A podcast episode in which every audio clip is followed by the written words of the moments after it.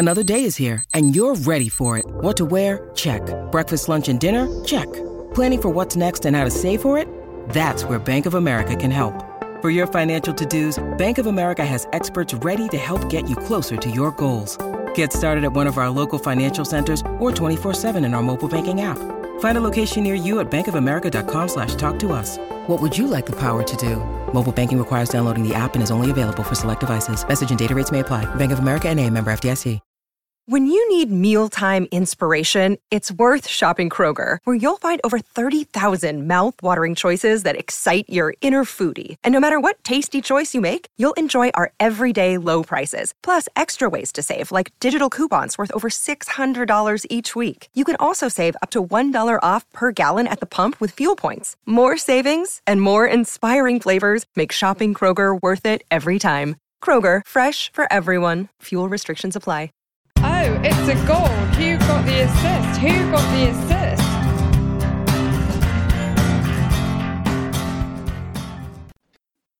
Hello. So we're happy for once, aren't we, Nick? Yay! It's a big scoring week for both of us, and as a result, we're extra exuberant. Not from drinking for once, although I am at the moment, uh, to be on the pod today. Um, but I suspect this will all be brought back down to earth very quickly when we look at today's main topic.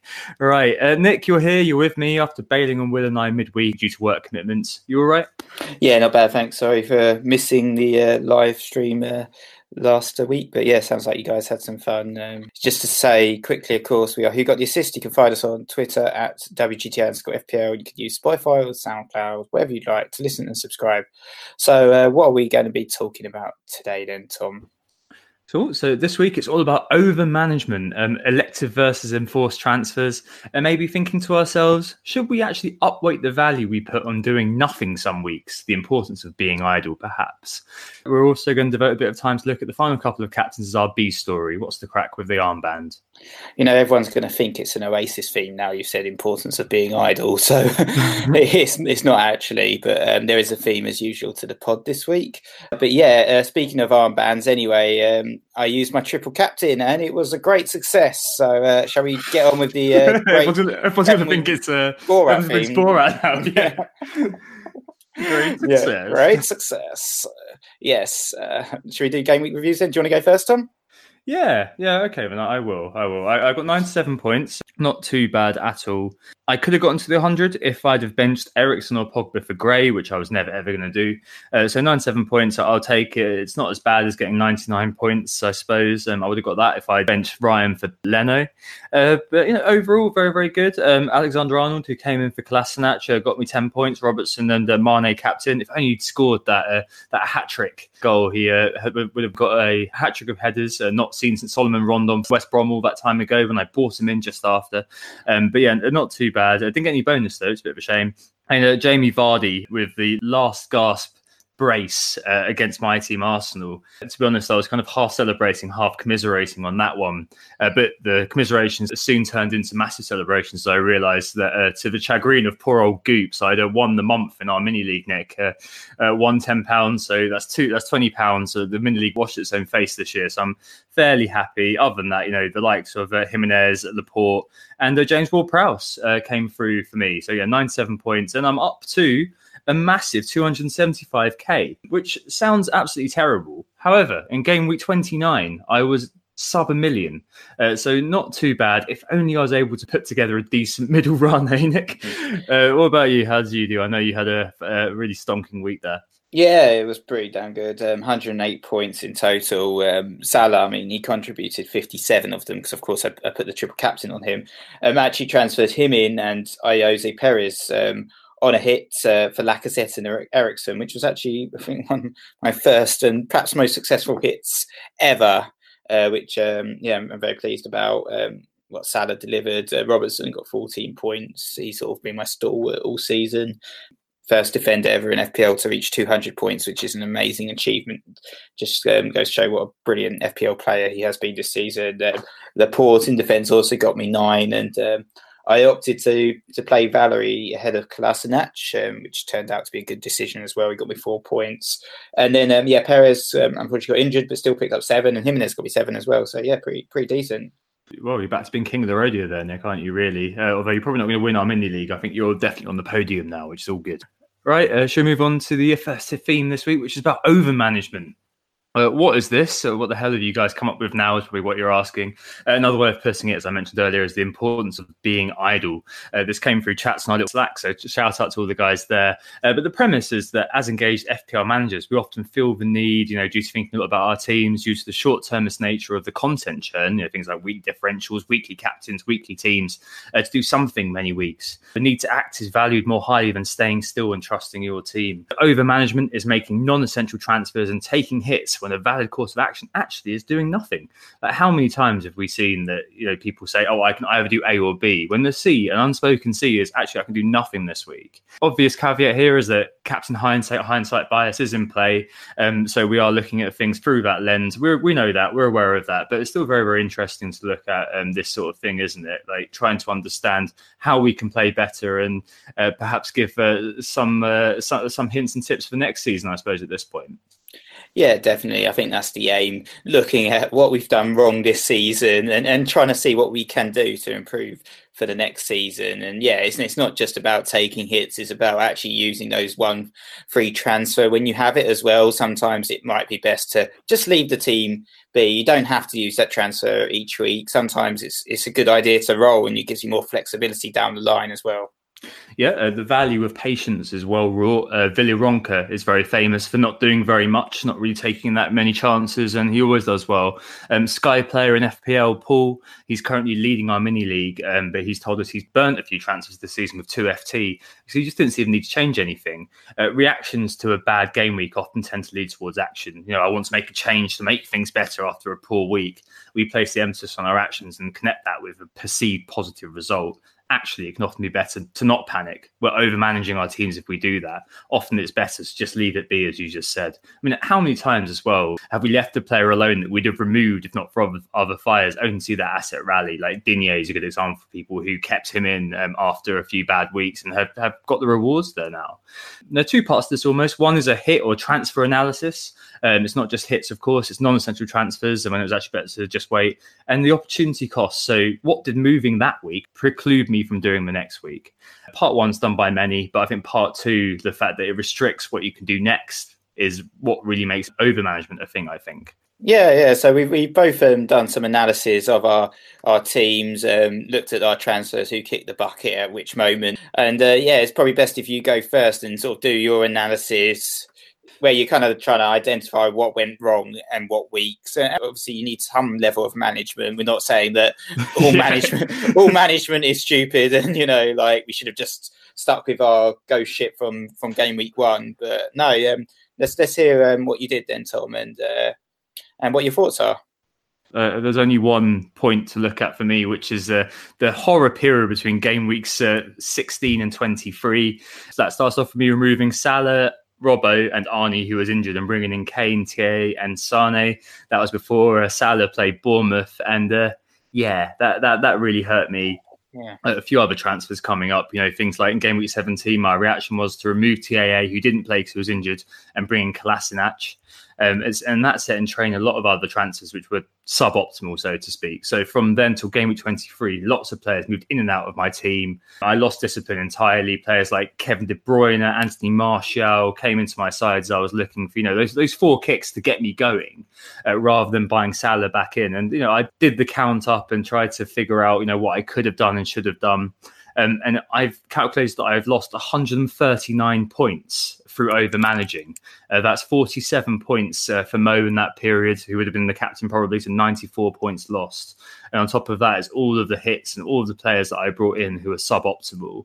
If I'd have just left the team to roll over. And a good counterpoint to this is FPL General, who I know is also having a, very bad season, but has shown his moment of class in moments like this. The week that Arnie got injured, he just benched him captain Salah and rolled the transfer, whereas I reacted very, very strongly. Um, you know, I was thinking, oh, I've got to make a change because the week before that was the week where Salah came off the bench against Burnley and got an assist. That kind of uh, gave me a bit of a red arrow, and I think I overreacted a little bit. I was drunk, but that's no excuse. The reality is sometimes the fact is you're, you're very close to it. You're very, you're always thinking about it. You're thinking, how can I make this right? How can I make this right? Um, and made a lot of chances in this period. You know, took a minus eight, a minus four, a minus eight, and it just didn't solve the issue. And the obvious issue was sitting in front of me: get Salah back. Um, there were times when I made a transfer when I had a perfectly reasonable uh, alternative on the bench. I think it really was over management in that area that I was too busy trying to you know mess around with it and make big changes. When in fact, small incremental changes, just fixing the wrong was what was really important. I know it sounds really logical, but often when you are in that moment of just panic, when you're in that moment of not doing particularly well, uh, you are prone to moments like this occurring, aren't you?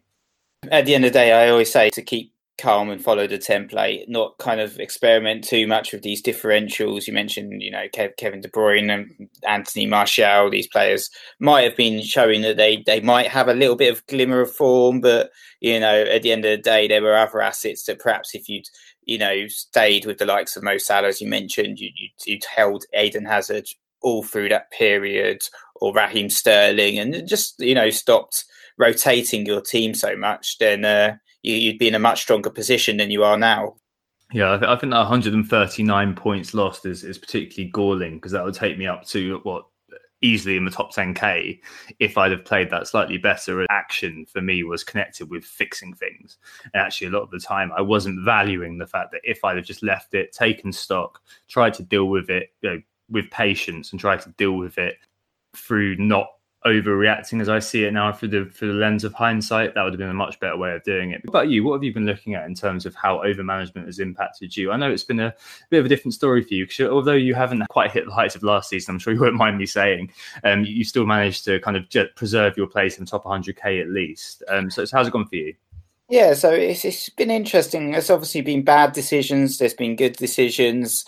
I've kind of, you know, I really hoped I would hit some form um, in the second half of the season, but actually, I found that I've actually struggled this season with the chips compared to last year and the single game weeks. Even though I've tried to manage my team around the single game weeks, I've tried to manage them around the free hits, the bench boost. I had more red arrows than green arrows during this period, which was a bit of a disappointment, of course. But um, you know, last week was obviously very good. But some of my decisions, um, perhaps I shouldn't have made at the time, and obviously with the benefit of hindsight, they look a bit daft. But um, it's actually for my season in particular, it's, it's felt like a, a tale of three positions to a certain extent because. Um, in terms of the defence, I've actually had a really successful season in terms of those defenders that I've picked uh, throughout the season. And um, and actually, quite an interesting part of the season, I actually didn't make a single defensive transfer for 13 game weeks.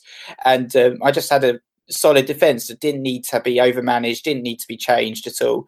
Uh, Doherty, AWB, Robertson, who I've owned all season, uh, Lucas Digne, and Alonso, and, and they were just smashing it week in, week out. And eventually, um, I had to make a few changes, but it was actually it worked out quite well. The guys I brought in, Digne left because of his suspension, and I brought in Laporte. Uh, Pereira came in for Alonso. He was a bit of a disappointment, but then you know um, had a bit of a swapper as well with David Luiz, and he he did all right for me too. So it's um you know in terms of the defence, is being pretty successful, and my defenders have outscored my forwards this season in terms of points per game, which which is a bit ridiculous, really, to be honest. Um, yeah, that is crazy. The num the numbers for the defenders though have been pretty good all season, haven't they? That they've been outscoring the forwards consistently. Yeah, definitely. And I think um, preseason I talked about the, the death of the third striker. It seems to be death of the striker completely now. Is seems to be what I'm advocating, especially after watching that Chelsea Manchester United game where you saw those 10 million FPL forwards lumbering around like dinosaurs, being offside constantly. It was it was horrifying to watch, wasn't it? Oh yeah, absolutely, absolutely. And uh, I, I, guess over the course of the season, though, have you found that doing nothing has benefited you? Yeah, I think I think so to a certain extent. And you know, um, looking at the midfielders, it was, it's actually a bit shocking in terms of how I've tried to chase points to a certain extent, and not really to my benefit as well. Um, you, you know, I obviously have um, complained in the past about Eden Hazard and um, him trolling me a fair bit. But uh, and um, a lot of people said actually this guy. A lot of people on Twitter said I've just had him all season. He's been brilliant. Stop calling him a troll. And you know, there's been a lot of backlash in terms of people calling Hazard a troll in general online. Um, and I think you know it's, it's, a fair point to be honest. Um, I looked at the numbers. He's actually been in and out of my team six times this season, which is a bit silly. Think of all those wasted transfers. Um, Ster- Sterling as well has been in out, out of my team six times.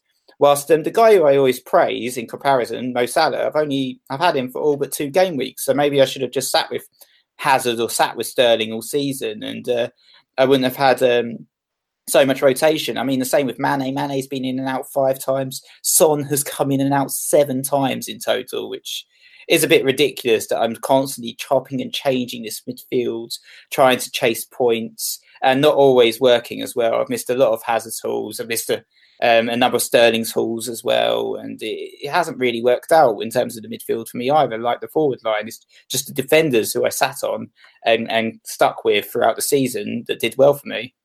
Yeah, exactly. I think maybe you know, uh, some a rejoinder could be, oh well, you know, fixtures were this, the form dropped off a little bit. As you said at the beginning, like we're not saying that you just don't manage your team and leave it as a zombie team. Like you can see with our zombie teams and the majority of the zombie teams our, in that zombie mini league, uh, that that isn't particularly beneficial to do. But sometimes it is about striking that balance, perhaps between uh, over managing your team and managing it with that sense of patience. You know, sometimes you think, oh, I could use somebody in that position, but actually the reality is that the guy you've got there is good enough already.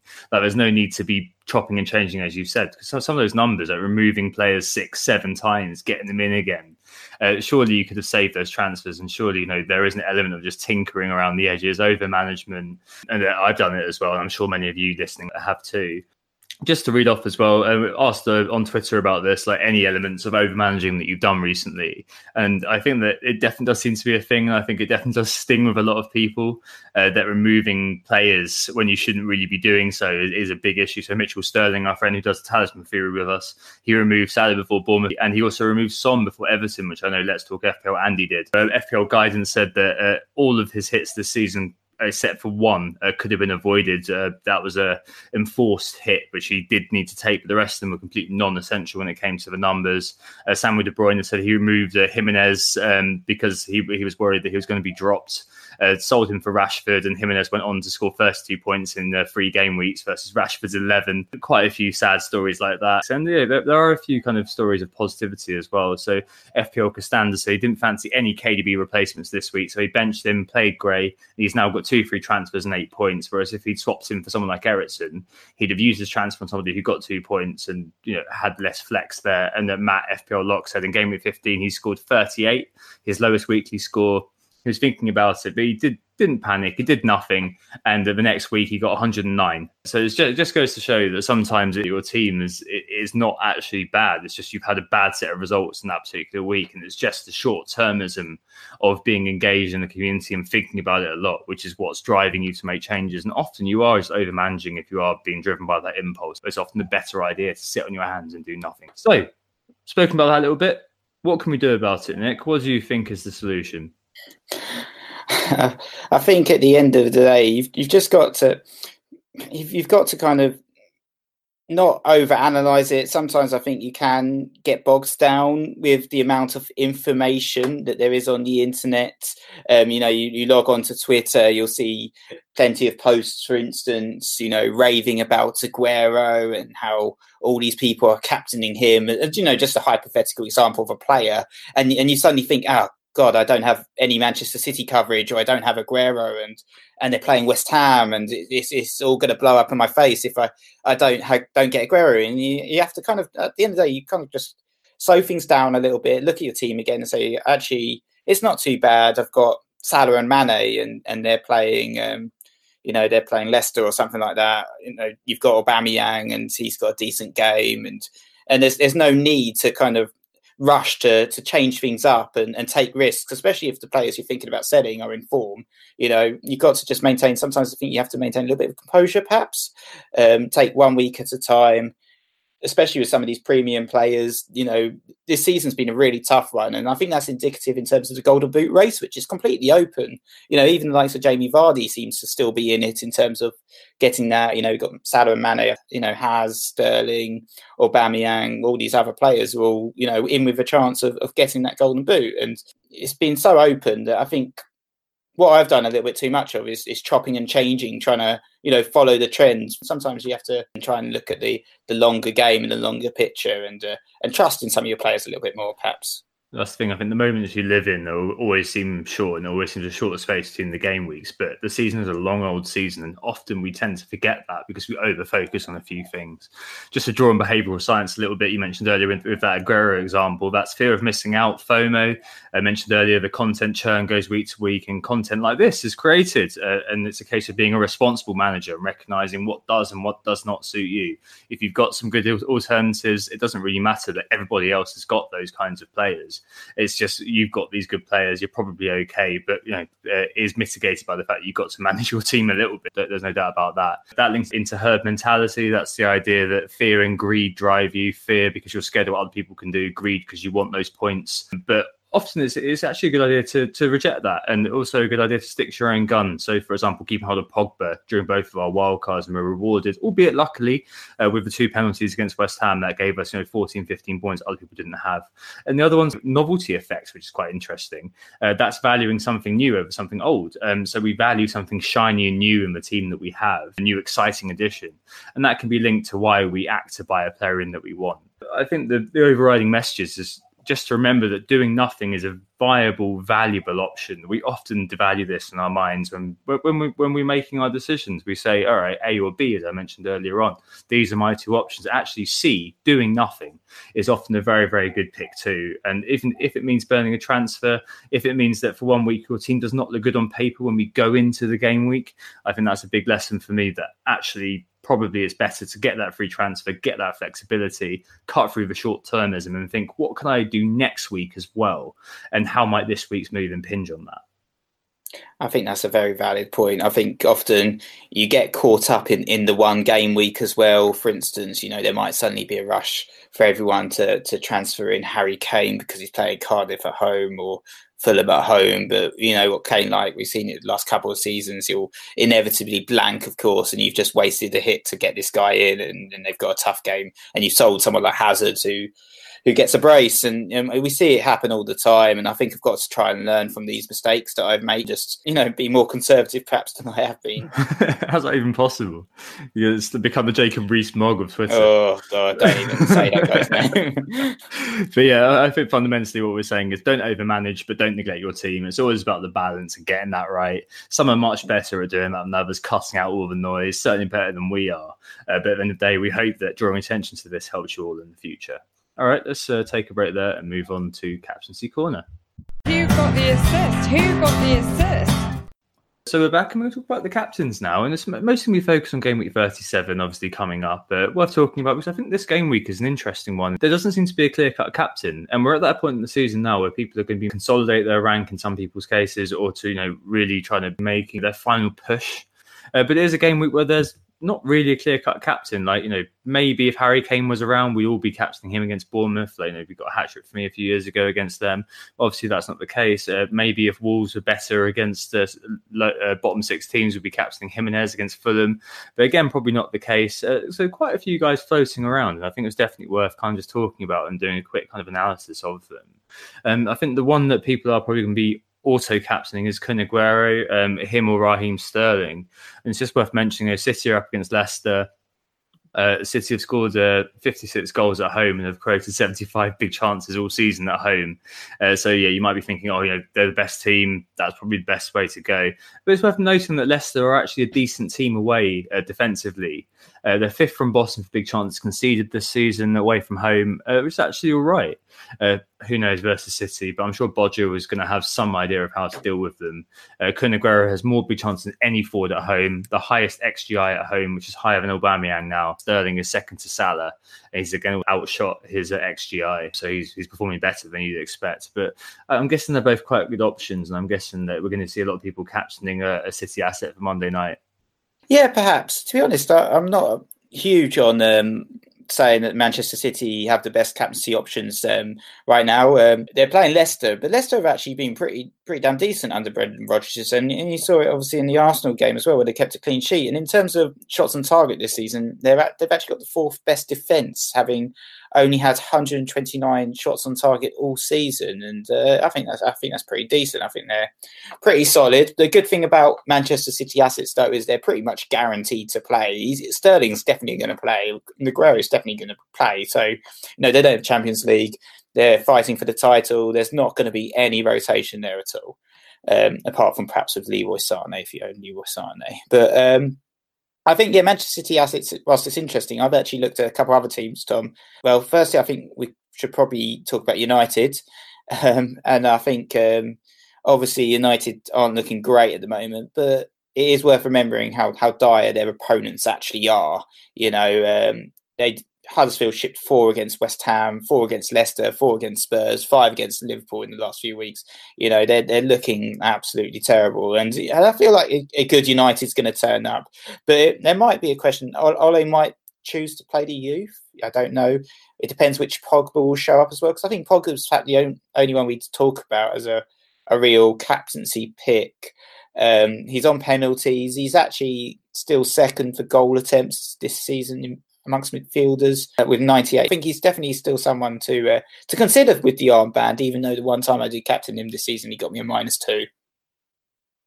Yeah, definitely. I mean, Pogba's one of those players that I think a lot of people are looking at because they've got Eriksen and Son, and maybe having both of them after Spurs' performance against West Ham, which I'm sure you were ranting and raving about. I think it might make sense to get rid of one for nice asset. I mean, they've done all right. They're the last six away matches. They're fourth overall for shots on target with 26 joint fourth as well with Leicester and Tottenham uh, for overall attempts and joint sixth with Fulham for attempts in the box. So there there is some kind of mileage there. Pogba himself, regardless of what your analysis of his mood is, um, I get the feeling he's going to be too good for Huddersfield and Cardiff. I mean, 60 points I think he scored against the bottom four clubs, and 28 points have been scored versus Huddersfield and Cardiff in the reverse fixtures, albeit that was in the Renaissance when OGS actually came in. The trend for high scores against Huddersfield as well is very difficult to ignore. I think that stats may not be pointing quite to Pogba. Mean, on the season level, yes, over the last few game weeks, perhaps no. But having any sort of player against Huddersfield and, and backing them does seem to be a, a decent gambit, right? Like, are you considering Pogba? I kind of am. I am. I'm considering him. I think it's just. I think he is the only one really that you can you can look at in that Manchester United team. Unfortunately, Alexis isn't on fire, is he?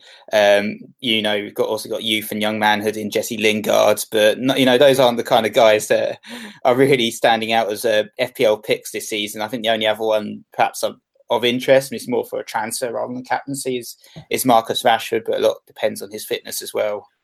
I can't believe Lingard uh, didn't get the Young Player of the Year. I can't believe Sterling won that over him. Him and Trippier were criminally overlooked for that. And Kyle Walker as well. Kyle Walker, yeah, young players. but uh, yeah, yeah, no, I, I, know what you mean. Um, I think that I would only consider captaining Pogba I, I, would really consider it basically. Um, I mentioned Spurs earlier. We'll talk about them before we move on to Liverpool, which I'm sure you're chomping at the bit to talk about and praise Mo Salah even more. Uh, but uh, Son's got five and five against Bournemouth. Eriksen's also got good stats. So Chris Tan um, posted that not very long ago. Uh, so I'm guessing some people may be looking at a, a, differential Spurs captain. But I mean, as a Spurs fan, Nick, do you think that we can really trust them given the fact that all eyes are going to be on the Ajax game? I think that's going to be a problem as well. Yeah, definitely. I mean, obviously, Kane's out. Alli's playing such um, a sort of defensive role at the moment for some reason in the team that you're only really looking at Son and Eriksen. And, and Son has been a little bit disappointing um, since I've brought him into my team. He hasn't hasn't scored in a few week a few game weeks. Eriksen as well. I thought Eriksen might even miss out the West Ham game, but he looks absolutely knackered. Um, so I think it is a little bit of a concern. You know, I'd I'd almost fancy um, some of the Bournemouth picks, perhaps um, not as captains, but as, as players to bring in, like Callum Wilson or Fraser, because they've just been absolutely smashing it offensively, and I think it's going to be a tough game for Spurs. It depends which Bournemouth shows up, I suppose. I mean, um, Adam Hotcroft uh, noted that um, he, uh, Callum Wilson was second to Jamie Vardy for XG over the last four or six games, I think it is. So, yeah, pretty decent. I mean, the Spurs as well actually have a fairly decent uh, spacing now between the fixtures, unlike uh, not very long ago. Uh, play that they play Ajax on Tuesday, Saturday at lunchtime, they've got Bournemouth. Uh, Wednesday, they've got the Ajax return game. So Saturday to Wednesday, that's pretty decent. I don't think you'd be too worried about rotation there. Uh, the final game is uh, Sunday again against Everton. And after that, they've got a whole, but almost a month um, until the Champions League final, pr- provided they get that far, um, which is uh, on the first of June. Um, so I, I, can't, I don't think anybody should be looking at that and thinking, "Oh, okay, my players can be rotated," because rotated for what is going to be the question. That Bournemouth game for the last one, um, I don't mm. see why players are not going to be playing against Everton on the final day because that will mean that players don't play from Wednesday, the 8th of May to the 1st of June. Um, that, that's absolutely ridiculous. It's not going to happen.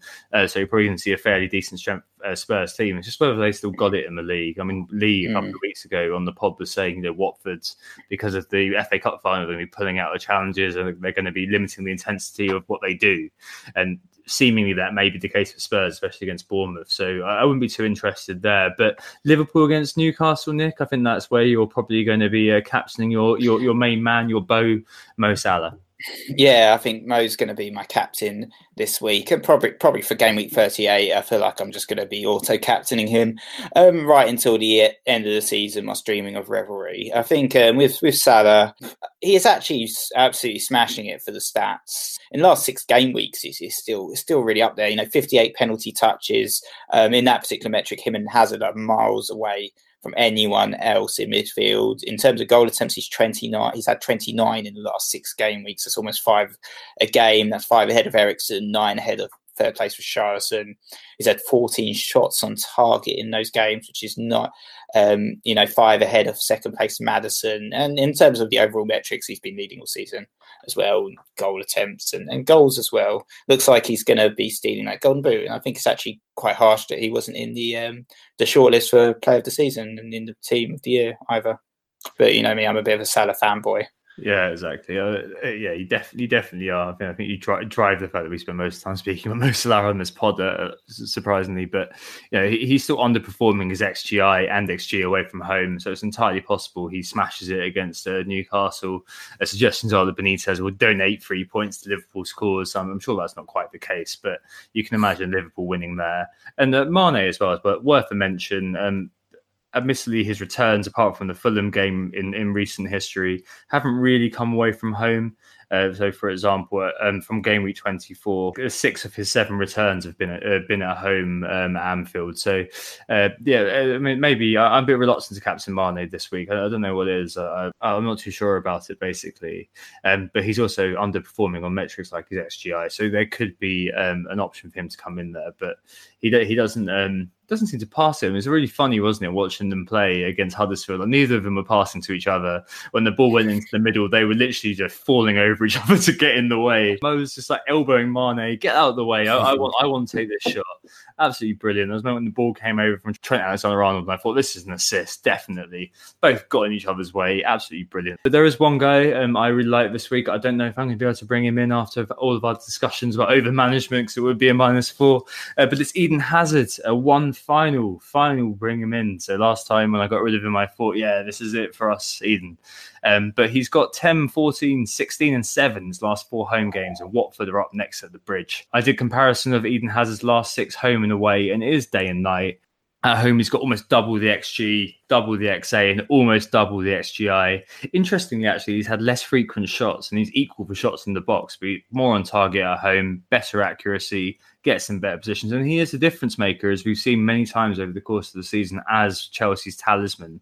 I just wonder whether the, the agreement that he's got with them is, yeah, get us to the top four and then you can uh, go off to Madrid. Uh, but you can't argue against those uh, last four scores. So Watford aren't that bad away from home.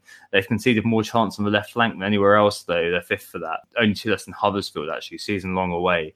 Uh, so maybe you'd be thinking, yeah, um, Hazard is a, is a good choice um, for that if you still have him, or maybe you can bring him in whether it's worth it for a minus four, I'm not entirely sure, given who you'd be removing.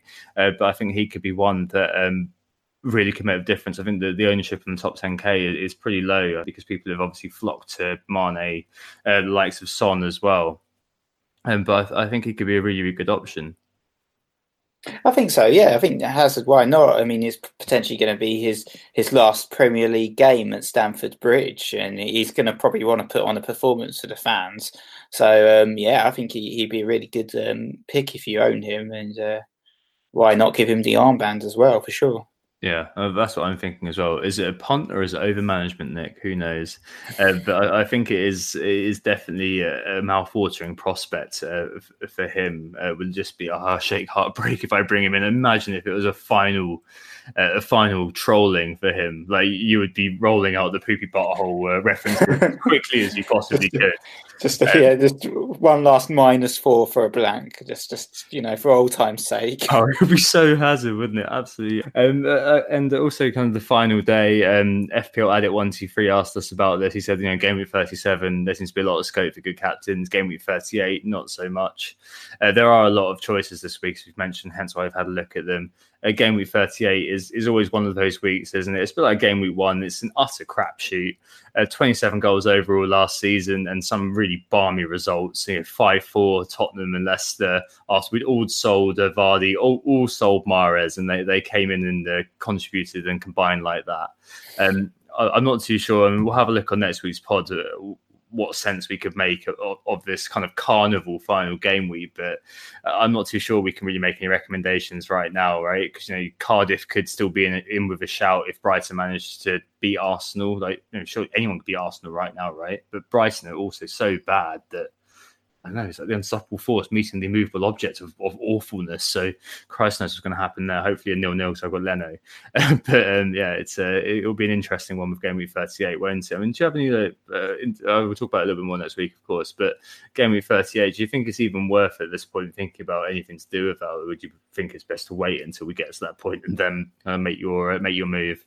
Yeah, I haven't really overthought about what I want to do that week probably going to do some form of transfer. Like I said, probably just keep it on the the Liverpool asset. Um, you know, there's uh, one player I was actually thinking about getting in um, was Sergio Aguero potentially for that week, just just for old time's sakes. You know, if he you can you can just see it, can't you? He's, he's it's one all and he scores in the ninetieth minute. The shirt will come off. The shirt will come off for a yellow card though, so that's that's, that's one downside. yeah, but you can you can just see it happening, can't you? Uh, yeah, you know, in the final game week against Brighton, you know they'll have playing all out defence as usual. Yeah, so you can see him getting between Duffy and Dunk. Duffy uh, try and take him down or something like that, an agricultural challenge, and Sergio riding it to smash it in top bins. Uh, yeah, the other one I quite like is Mitrovic versus Old Club Newcastle, unceremoni- unceremoniously uh, booted out because he didn't fit Rafa's style of play, only for them to bring in Salomon Rondon, who's obviously a, a lot more mobile and a lot less of a donkey. Right, uh, let's take a break there and we'll move on to the features. Just love you slagging off Rondon any chance you get. I said, I said, he wasn't a donkey. He's had a good season. He's had a good season. Who got the assist? Who got the assist? Hello, so we're back and it's the feature section now. So we do our regular free features, which are the market forces of a Nick pick and the All Englands. Uh, the market forces where we start, and that's a section where we use FPL NTI data to look at the movers and shakers in FPL. Nick, uh, you've been looking at the numbers. What are you seeing? So yeah, so it's all about uh, it's actually all about the Wolves players this game week, uh, specifically the double J's, Jota and Jimenez, and uh, yeah, they're both brilliant. Obviously, um, in the last game against Watford, and um, with Fulham at home up next, you can kind of understand why a lot of attention's being drawn towards those guys. Um, has had forty six thousand transfers in at this time. He's the most transferred in player. Jimenez is the third most transferred in player with 39,000 um, transfers in. And with Jimenez, it's almost a surprise that there's people out there that, that don't own him, considering how poor the, the front line generally has been this season and how Jimenez has proved to be such a value pick in, in that particular area. And in Jota as well, um, you know, dodgy start to the season, but he, he really has upped his game in the last few game weeks um, and a goal and assist against Watford where he played absolutely brilliantly. I can understand at his price why um, so many people are transferring him in. Yeah, exactly. I, I think I, I, saw a, a, really nice stat that he had um, exclusively um, assisted uh, Jimenez more times than any other player has uh, ever in the Premier League. Uh, so quite a nice bromance going on there. I think that Jota is definitely uh, benefiting from the fact that Jimenez is being kind of circled and underlined as being Wolves' key threat, and that Jota's getting a bit more space, I think, to do what he wants to do. And I think next season as well, I think that Jimenez is going to get a very high price. I'm sure it'll be like nine ish to, to make him into a choice pick rather than auto include. So maybe Yota, uh, Jota, Jota is going to be an interesting one then. Um, yeah, I, I'm, I'm not really too surprised with Fulham up next that those two are being brought in, but they're not particularly good, are they, against the bottom six? So it could easily be a shock and could easily be a lot of people going, oh, you know, I've, I've made the transfer I've been trolled.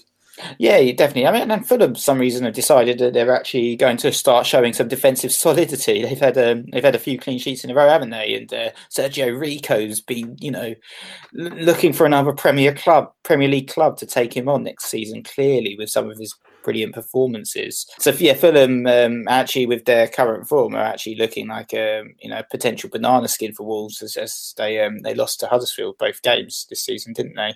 But um, otherwise, it's Callum Wilson that's been transferred. In. He's the second most transferred in player, and um, you know, I mentioned earlier about Spurs and. Um, you, you, can see you can see a performance coming in from um, Bournemouth potentially. Wilson's been, you know, really good. Um, he's he's been one of those players that you know a lot of people have suffered from by owning him in the wrong patches. But you know, the last few game weeks he's really turned it up another notch with a 15 pointer against Brighton and a 16 pointer against Southampton. And uh, you can definitely see the potential for returns. He's another player that's potentially going to get um, a large price hike next season, especially if he moves in the summer. Yeah, exactly. Wilson and uh, Hazard are on a similar level, aren't they? Of player that you just stick in your team and leave them there, take the poor performances because both of those double figure scores were, of course, sandwiched by a blank against Fulham. Uh, however, I, I, can understand when people are buying him. Although you know, with Spurs next, uh, that's quite a tough one. It's just the case of whether he he and Bournemouth are going to uh, decide to sharpen. Whether Howe's going to start Fraser, no idea why he was benched and brought on after 25 minutes or something uh, in the last game. That's, that made zero sense to me. Uh, elsewhere, we see Sadio Mane brought in by 35,000 people and Silva, Bernardo Silva, has been brought in by 33,000. But the, the transfers out are, are, actually really interesting, aren't they, this week? Yeah, for sure. And I was talking about the Manchester United uh, players, and they're actually, um, with Huddersfield away and Cardiff at home for the last two game weeks of the season, you, you don't get much better fixtures than that. You know, a sort of a perfect final two games for them. So it is a bit of a surprise to see Pogba so heavily sold with over 46,000 transfers out um, at this moment in time. It seems like obviously a, a, few people just getting really frustrated. Perhaps, you know, fans of the club are just so fed up with this guy. They just want, they just want rid. They just want to get rid of him out of the team. They want to see him again. They don't want to hear his name mentioned. But, you know, he, like I said, he is on penalties. His underlying stats over the course of the season have been pretty decent. So maybe he will, um, he will play well against um, and get some points for Huddersfield. I certainly wouldn't have sold him, especially with you know some of the options in midfield. I think Pogba's perhaps still a, a better pick, and, and, Rashford's also being sold. And um, they're second and third most transferred out players at the moment in time. With Rashford's had forty five thousand transfers out, and uh, yeah, he's only scored once since game week twenty six. So I can understand that if you've been holding him for all that period, you've perhaps fed up. You're seeing Jimenez points, you're seeing Wilson points consistently. You know, you, are thinking, why, why do I still have this guy? And um, he's still got a 22% ownership, so I can, I can understand the appeal, but it doesn't seem like the right moment to be selling him. You know, if you were going to be selling him, you're going to be transferring him out. You would have done it before they played Chelsea and Manchester, Manchester City, surely, rather than before a Huddersfield game. So it seems, it seems a little bit unusual for me. Yeah, I mean, he has got the yellow flag and seems to have a bit of a shoulder issue. I mean, on the other side of it, 27,000 people have bought in Rashford and 25,000 people have bought in Pogba. So it is definitely going on. Uh, worth noting as well that Sergio Aguero is now the highest owned player in the game, 40.6% uh, owned um, at the time of recording, uh, brought in by 30,000 people. And I guess uh, your man, uh, Firmino, um, who uh, drops out at, at, late notice um, for the Huddersfield game, and Aubameyang are the main kind of fall guys. Uh, it seems for bringing Kun in for those final two games. Yeah, so Firmino is the most transferred out player of over fifty thousand transfers out, and obviously he's yellow flagged. So people are, are, seeing that and thinking they've got to get rid of this guy. Um, I'll definitely have to make some form of forward line transfer, I think, this week. So I've got Perez and Firmino both on yellow flags, but it'll be a case of waiting for the press conference just to confirm what the situation is before we make any moves at this moment in time. And Aubameyang is another bit of a strange transfer, I'd say, to be honest, to be selling him right now. Um, you know, obviously Arsenal, he blanked against Leicester. He didn't play against Wolves, but he did get goals against Watford and Crystal Palace. And Arsenal's last two games are actually pretty decent, to be honest. Brighton at home, Burnley away. You know, you can definitely see returns in those games for the Arsenal players, even though they there might be a little bit more rotation. Um, Emery hasn't seems to have no idea who he's playing week in week out. and um, they're still in the Europa League. So he, he's probably, I think his focus is probably going to be on the Europa, to be honest, um, based on his track record and history in that tournament. Certainly, it makes a lot of sense. Now, we mentioned Eden Hazard earlier on. Obviously, also still in the in the uh, Europa League, Chelsea. Uh, but uh, you know, someone said, uh, you know, are you worried about his rotation? But the, the fact is that Willian uh, went off and didn't look very good um, last week, uh, but he's not appearing anywhere in terms of the transfers in, as far as I can see. So he could be a really, really big differential just looking at how the market forces are going. Brought in by 15,000 people only so far, um, and only owned by 25.7%. Um, I think he had a Zenith of about 45% ownership at one point. So yeah, uh, quite a big differential there. Um, elsewhere, you've got the likes of uh, being sold as well after the abject performance against West Ham. Yeah, and uh, you've also got the, the Crystal Palace guys. Worth mentioning, Crystal Palace have a couple of really good fixtures as well. Cardiff and Bournemouth at home. A lot of people transferring back in Wan-Bissaka after his nine pointer, uh, with over forty five thousand transfers in. He's the sixth most transferred in player at this moment in time, and, and Wilfried Zaha as well, um, a player that I'm looking at myself, um, perhaps as a, a forward line option. Um, he hasn't scored too much in the last few game weeks, but with uh, with uh, Cardiff and Bournemouth up next, you can definitely see um, some returns potentially there. Yeah, a couple of assists like he got against Huddersfield for milli penalties, I guess is, is, is viable. All right, let's move on to the next bit, which is the Nick pick. Uh, this is where uh, Nick chooses a player who uh, is uh, fairly middle of the road, fair, fairly conservative, uh, but like to score points. So, Nick, last week you chose Siggy. It didn't quite work out against Crystal Palace, blank there. Week before that, you chose Hazard, um, who got an assist. I think got five points, but didn't set the world on fire. So, kind of a qualified success with Hazard, and not so much for Siggy. But uh, who's the man this week that you're uh, that you're eyeing up? So I picked this guy before I'd actually um, looked at the market forces, and it, it, was a little bit of a surprise, perhaps, to see him so heavily transferred in.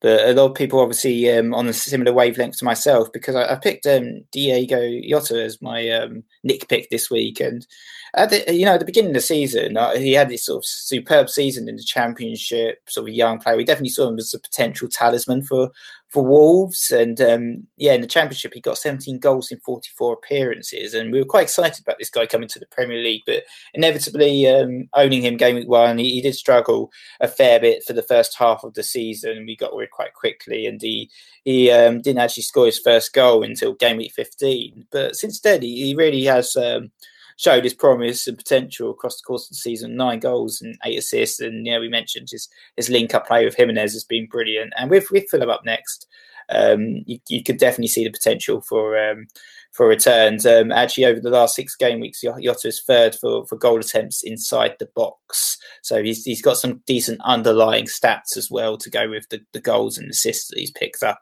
in, in the most recent weeks. And he's definitely um, one to think about for next season as well when when uh, picking our teams. And hopefully, his uh, price will be relatively kind next season. Yeah, I think he will be because Jimenez has been the uh, the, the, market leader in terms of Wolves and has uh, risen exponentially in price. And Jota's actually not quite reached his initial price tag, so he's six point two now and got the hype six point five price tag along with the likes of uh, Ryan Sessegnon at Fulham. Yeah. Uh, so he's not quite reached the back to that yet. May, may get the six point three by the end of the season, but you'd be expecting him to be you know, seven ish, something like that, which is, which is pretty decent. I expect he'll be in a lot of uh, game week one sides. Uh, the final thing to talk about this week is the All England team. So back in the halcyon days of summer, remember when we're all we were all very happy. We had England in the uh, uh reached semi-finals of the FA Cup, and Kieran Trippier, that the young player, scored um, on his on the way to fulfilling his potential. We decided to make an England team um, of English players for the course of the season. Uh, yeah, yeah. I mean, it's not been great. Uh, just outside the, the top one million at the moment. And at this game week, the unspecified family member in charge of All England team forgot about them. Maybe it was because of the Friday deadline. Maybe because they were too busy trying to figure out whether TAA or uh, Firmino should come in. Obviously, the Firmino news made that very easy. Um, but whoever it is forgot to update the team. That meant that uh, young player Kieran Trippier, second place young player of the year Jesse Lingard, and Mike Smalling all started over the likes of Callum Wilson, Trent Alexander-Arnold, and uh, James Maddison. Oh no! Luckily, none of those players played, so it, it, meant that uh, Callum Wilson with 16 points, Trent Alexander-Arnold with 10 points, and Maddison with six points for an assist came off the bench. It got, got them a 70 point return because Captain Sterling didn't pay off. It could so easily have been somebody else if they'd remembered to pick the team. Uh, however, you know it's not too bad uh, for for this kind of game week. If it nailed the captain, it would have been uh, it would have been 80s, 90s. So yeah, uh, all good. We've only got a couple of game weeks left um, to, to, try to cement England's place at the top table. Uh, we've got a triple captain left to play. Um, it probably would have been better to do it this game week, but again, some issues were, were seen. Uh, so we'll try to figure out who that might be. But yeah, no, I'm, I'm sure there'll be uh, there, there is a good there are a few um, decent candidates for it might be a game week 38 uh, captain, uh, triple captain for them on uh, someone like Troy Deeney against West Ham, Danny Ings against Huddersfield, James, James Ward-Prowse, Nathan Redmond. Maybe Nathan Redmond against Huddersfield, that might be quite decent. definitely a brace in that. Who knows? All right, let's take a break there and move on to the uh, Q&A. Who got the assist? Who got the assist? So we're back, and it's time to catch up with the Who Got the Assist mini league. Um, see what's going on, and yeah, it's, it's all changed at the top. Sky player in FPL you mentioned earlier, Tom Paul Jones um, is the new leader with 121 points for game week 36. He's now up to uh, 49th overall. He, he's leading the way. He's the top Welsh player in FPL as well. And, uh, you know, what a storm of a week. 16 points from Wilson, uh, 10 from TAA, 14 from Robertson. Um, he had Babel in as well, nine nine pointer. What a, what a player to bring in who's usually drinking, usually dancing. Um, Laporte, nine pointer, Jimenez, seven. Aguero nine, just just a fantastic return. Didn't even play a chip, and he he's still got 121 points. So really well done there, Paul. Uh, but yeah, it's a it's a all British competition here. As the leading man in Scotland, uh, Mark Sinclair has been knocked off the the top perch. Um, so yeah, it's properly uh, Scotland versus Wales here as uh, Mark's 64 pointer has dropped him down the rankings, unfortunately, and he's now four points behind uh, Paul. So not not a great week, unfortunately, for for Mark there. Um, he captained Aguero for 18 points. He had Mane, um, he had, you know, Laporte and Van Dijk, but his, some of his players like um, Murray and, um, you know, Zaha and Sterling and Son and Deulofeu didn't do too much for him, unfortunately. Um, so, yeah, not a great week for Mark. Um, worth mentioning some of the other guys up there at the moment. Oscar Norberg, really good week for him, 116 points. Um, he's doing really well this season as well. Um, you know, 107th in the world, but only 29th in Norway. So, you know, yeah. just, you know, just can't believe the fact that there's literally 28 Norwegians in the top 100 or so FPL players. That's, shocking, isn't it? Yeah, triple captain for him. Liam Berry, um, fourth place um, Englishman, uh, 91 points. Got to mention the English whilst we're here. Uh, uh, doing all right as well. 91 points for him. And Salvin Bora, the uh, the Mendigos, um, in fifth with um, 2,402 points. Um, so yeah, he's he's doing pretty well as well. Yeah, and Salva is uh, in the top five in the US as well. So uh, quite a fantastic achievement for all those guys. Uh, he's going to go right down to the wire for the uh, for the Who Got This Mini League this year. It seems uh, between uh, Mark and Paul, as you mentioned, is going to be an all British face off. although Oscar Norberg is is in contention. So yeah, very well done to all you guys there. let's move on to the questions then, Nick. And we've got a few this week. we've mentioned and probably kind of partially answered these already. But the first one is HUD United. We've had lots of questions on the United boys. Uh, desperately seeking Duzan. FPL Jim asked about United. So Duzan asked, you know, are we being silly for assuming Huddersfield will just fold? And uh, Jim asked for our thoughts on uh, Kaku, the forgotten man, the heavy differential. And uh, Will Bill asked about buying Pogba too, who he, I think we kind of answered that one a little bit. But United generally, Nick, um, and maybe Kaku specifically for Jim, like, what are your views on them?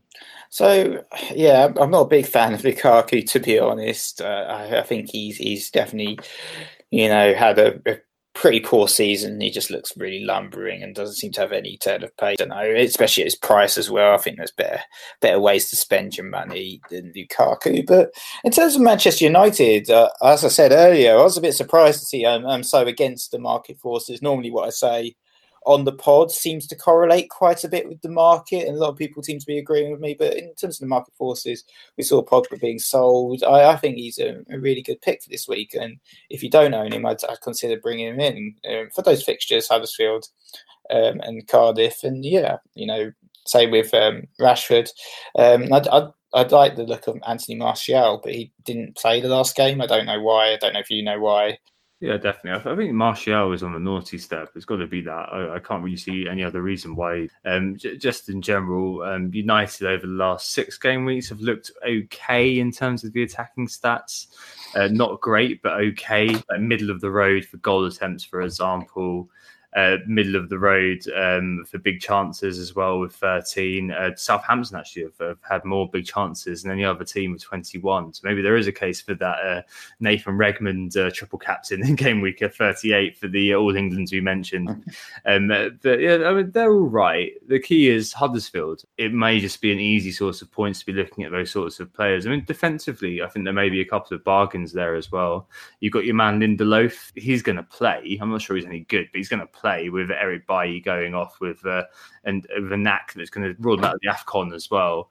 And you've got Luke Shaw as well. He got the assist the other day. Um, interestingly, he's got no crosses in the last uh, four games as well because the, the pullback is deemed a key a key pass. I think TAA in contrast is 50 crosses, so uh, not really producing too much. But you'd still be maybe thinking, yeah, maybe Luke Shaw at 5.0 may be a decent option if you're moving Kolasinac or something like that. Um, at the risk of sounding like you, it is a tough one. Like if you're buying somebody in, I think I'd only be interested in Pogba. Maybe if Rashford's past fit, he might be worth bringing in for you know a Gray or something like that. Um, but Lukaku certainly isn't doing anything in terms of the stats or to passing the eye test. It seems like a bit of a hail mary. Uh, it could really work, but as I found to my chagrin in the past through captaining the likes of Sanchez in this sort of game. Going with a player who isn't informed, hasn't really done anything for quite a while, it's probably it's probably not a good idea. So maybe it's Pogba that would be interested, maybe Rashford, um, but if you're looking at uh, looking at Kaku like Jim is, maybe my feeling would be to look elsewhere. it sounds like United are also looking elsewhere as well because he said he couldn't guarantee where he'd be um, next year. It hasn't got a return since game 29, Lukaku as well. Yeah, interesting thing. I think Shaw is um, a decent pick, definitely, um, if you are thinking about transferring a defender. But interesting thing about the Manchester United defenders this season, they're not even appearing on the first page in terms of points. And uh, Bamba and Morrison from Cardiff have scored more points than any Manchester United defender this season, which is a little bit shocking, isn't it? Absolutely. I think that's uh, maybe due to the fact that the guy behind him, David De Gea, has been making mistakes leading to goal worthy of an Arsenal goalkeeper uh, recently. Uh, quite a few absolute blunders. Um, but, so you don't really have that solidity behind you that you used to have. Maybe that's affecting the players. Who knows? But yeah, maybe Luke Shaw would be the one just because of his attacking kind of potential there. Um, Next question, holding on to the rat. Um, FPL Yogi says it's form versus fixture, sort of as a question. He was considering moving Vardy on for someone like Rashford or something like that to free up cash elsewhere. But is that one to forget about now? We haven't really spoken about Vardy too much on this, apart from me singing his praises earlier on. Uh, Man City and uh, Chelsea are his fun two game weeks, and um, I don't know about buying him in. I'm pretty sure with Man City up next, you wouldn't buy him in. Um, but would you be moving Vardy on? Probably not, to be honest. And it's probably a case again of over management with this guy. You know, a lot of people moved him on last week, and he, he subsequently got that brace against Arsenal. He, is in form as well. He's doing really well. He's got um, six goals in the last five games, and um, and even even looking a bit further back, I think he's got about nine in nine. It's just pretty pretty decent, really. His returns currently, and you know, obviously there are tough fixtures, uh, City and Chelsea, but we've often seen actually that that Vardy um, performs best against the um, you know the tougher teams in the league because of the way that Leicester play with their counter-attacking football and uh, you know catching these teams off guard. Uh, I've seen Vardy nick a few goals against Manchester City a fair few times in the past. Um, and uh, yeah, I think he, I think he's a really good pick. Um, he is a bit pricey, to be honest. Um, so yeah, he wouldn't be one that I'd perhaps be looking to transfer him in. I, I could potentially for Firmino, but um, you know he is an option out there for sure. But I think there's a few other options as well. You know, we mentioned uh, Wilson and uh, Zaha, but um, yeah, why not with um, with Vardy? I'd, I'd, say hold him. Yeah, I'm definitely holding that guy. Um, he's actually top at the moment for a lot of the uh, a lot of the striker metrics. He's top for shots in the box last six, uh, top uh, joint top for big chances uh, over the last six. And I saw a really a really decent stat that um, he had more touches in the box against Arsenal than Aubameyang and Lacazette did combined. So that's that's really damn good. He's also top of penalty box touches overall over the last six. So the stats are there. He seems to you know be relishing playing under Brendan, Brendan Rodgers in that system and making intelligent runs. He hasn't got the pace anymore, perhaps, uh, but he, his ability to to find those kind of areas of space when teams are tiring, when teams are lagging, you know, he, he does score pretty late on in games fairly often, unless he's given a sniff. That's just the way he does things. Um, he is fairly accurate with the shots he gets. He gets two or three chances a game, and you back him to put one of them away. Like you know, it's going to take a moment of uh, Otamendi losing concentration, Vardy being in and scoring a goal, and you'd be hoping that all Liverpool fans everywhere would be hoping that he does that job for them. Um, but yeah, I'm happy in that, and I'm, I'm sure against Chelsea at home, he he produce something. I mean, Rodgers has got that Chelsea connection as well. But yeah, definitely hold Vardy Yogi if you can. Uh, next question. Uh, hit me one more time. Uh, FPL Geek asks, are hits stupid with just two game weeks to go? He's hoping to hit 50k and he's 70k right now. Hits, I think, uh, obviously something that you're looking at to be paid back um, over the, the course of the next few game weeks. With just two game weeks to go, though, is it a good idea to be doing that sort of thing, or is it just easier to just take one FT or you know, just leave it? Are you over managing taking hits now? What do you reckon, Nick, at this point in the season?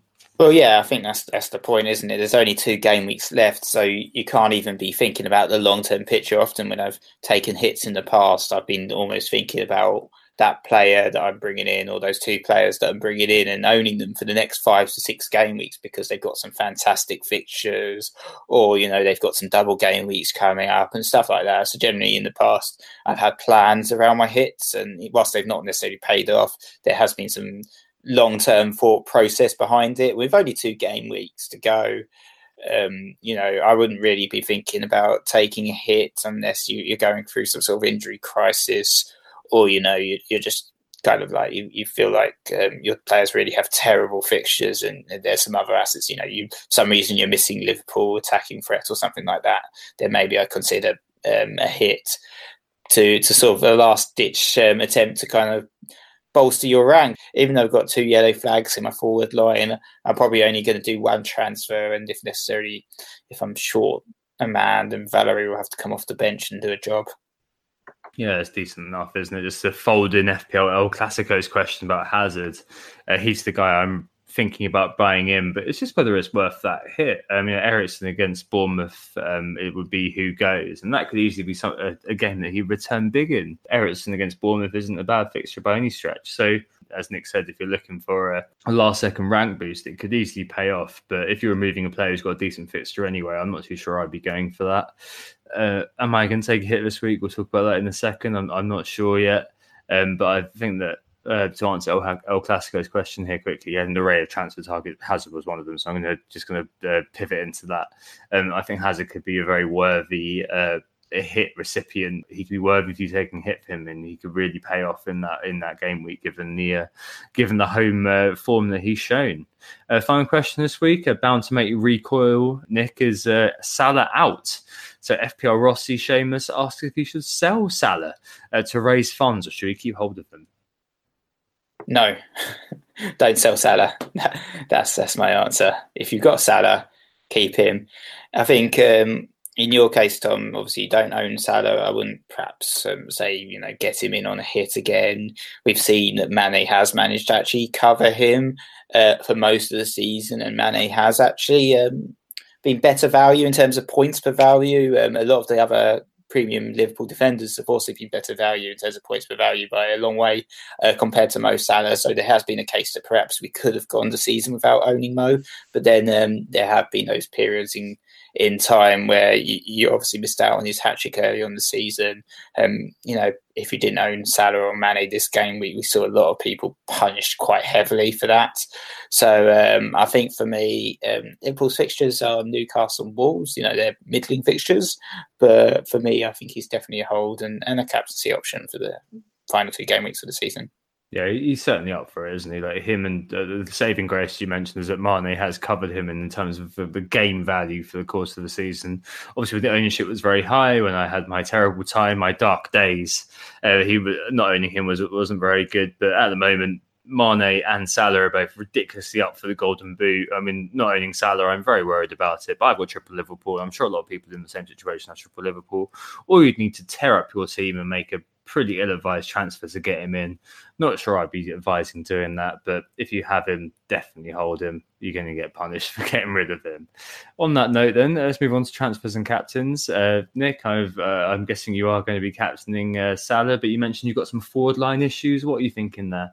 So yeah, obviously um, Firmino's yellow flagged and Perez, Ayoze Perez, who I just brought in, unfortunately, he's yellow flagged as well. He's got the uh, tougher fixture because he's playing Liverpool. Um, where they're playing each other, but it, at the moment, it looks like potentially either one or both of them are going to be missing out. So I do need to make a transfer in that forward line. Um, it, it much depends on the press conferences, to be honest, in terms of whether they're declared fit or not. But in terms of budget, I've got a little bit of flexibility. I think um, Zaha and Wilson are perhaps the ones that I was kind of looking at and thinking about bringing them in. Um, maybe Wilson over Zaha because um, I just feel like he's going to do a number on Spurs. But um, after the conversation we had, I've actually started to think about maybe Jamie Vardy being, you know, a little bit of a cheeky pick, um, just to throw him in at the end of the season and see what he does in those final games. And if I can afford him, which I can for Firmino, then then why not use that money to to bring him in and, and see what he does because he is in form and he's as you those numbers you gave in terms of his underlying stats are, showing that he's he's in really good form and uh, um, yeah could uh, catch um, City or Chelsea on the break very easily. Yeah, I suppose so. As you said, it depends. It really comes down to Friday, doesn't it? Because we've got quite a few things in play. You've got the Champions League in play, you've got the Europa League in play as well. Um, so my my transfers this week, um, I might just leave it um, not over manager. I'm, I'm, off on holiday to Berlin for the weekend. So maybe if I bought in Hazard and captained him, I'd spend Sunday uh, in the doghouse because I'd be busy glued to my phone seeing how my captain had done rather than looking around Berlin. So maybe for the sake of my relationship, I'll leave it and just captain uh, Sterling on uh, on Monday night. Uh, might be what I do. I might might just leave it and it roll over because you know I'd be removing Eriksen for Hazards, and that could easily backfire. So maybe, maybe I won't do it. I, I, just don't know. I mean, the ownership of Hazard's pretty low uh, in terms of the uh, in terms of the top 10k, which doesn't really matter too much to me. But also in terms of, um, I think generally, I think it's 25% as I mentioned earlier on. So uh, maybe I could just do without doing it and just just leave it as it is. Captain have two FTs, just take a gamble in the final game week. Cool. Uh, there's a theme every week. Uh, we didn't do one on the uh, on the game week 35 on with Will. Game week 34 was the Peep Show. Uh, well done if anyone spotted that. Yeah, and um, yeah, so well done anyone who spotted our Peep Show references. It was quite a hard theme to do because most of the funny references from the TV show um, have a lot of swearing in, which um, we try and keep the pod clean. So uh, you know, it was a tough one. Yeah, to, like to eat, eating a dog on a canal boat, like trying to get that one in as a reference is quite difficult.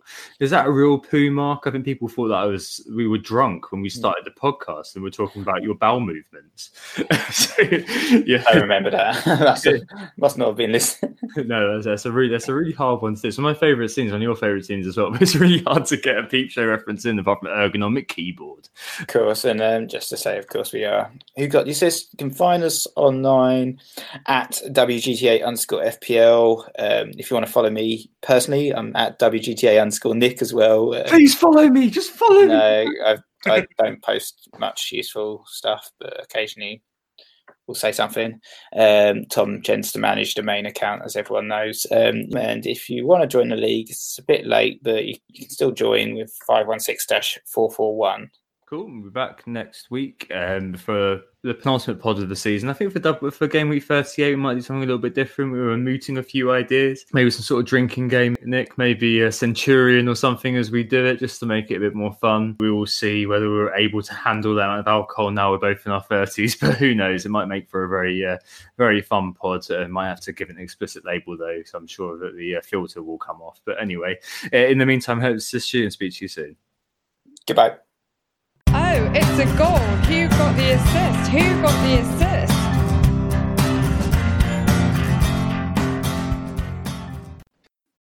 Sports Social Podcast Network.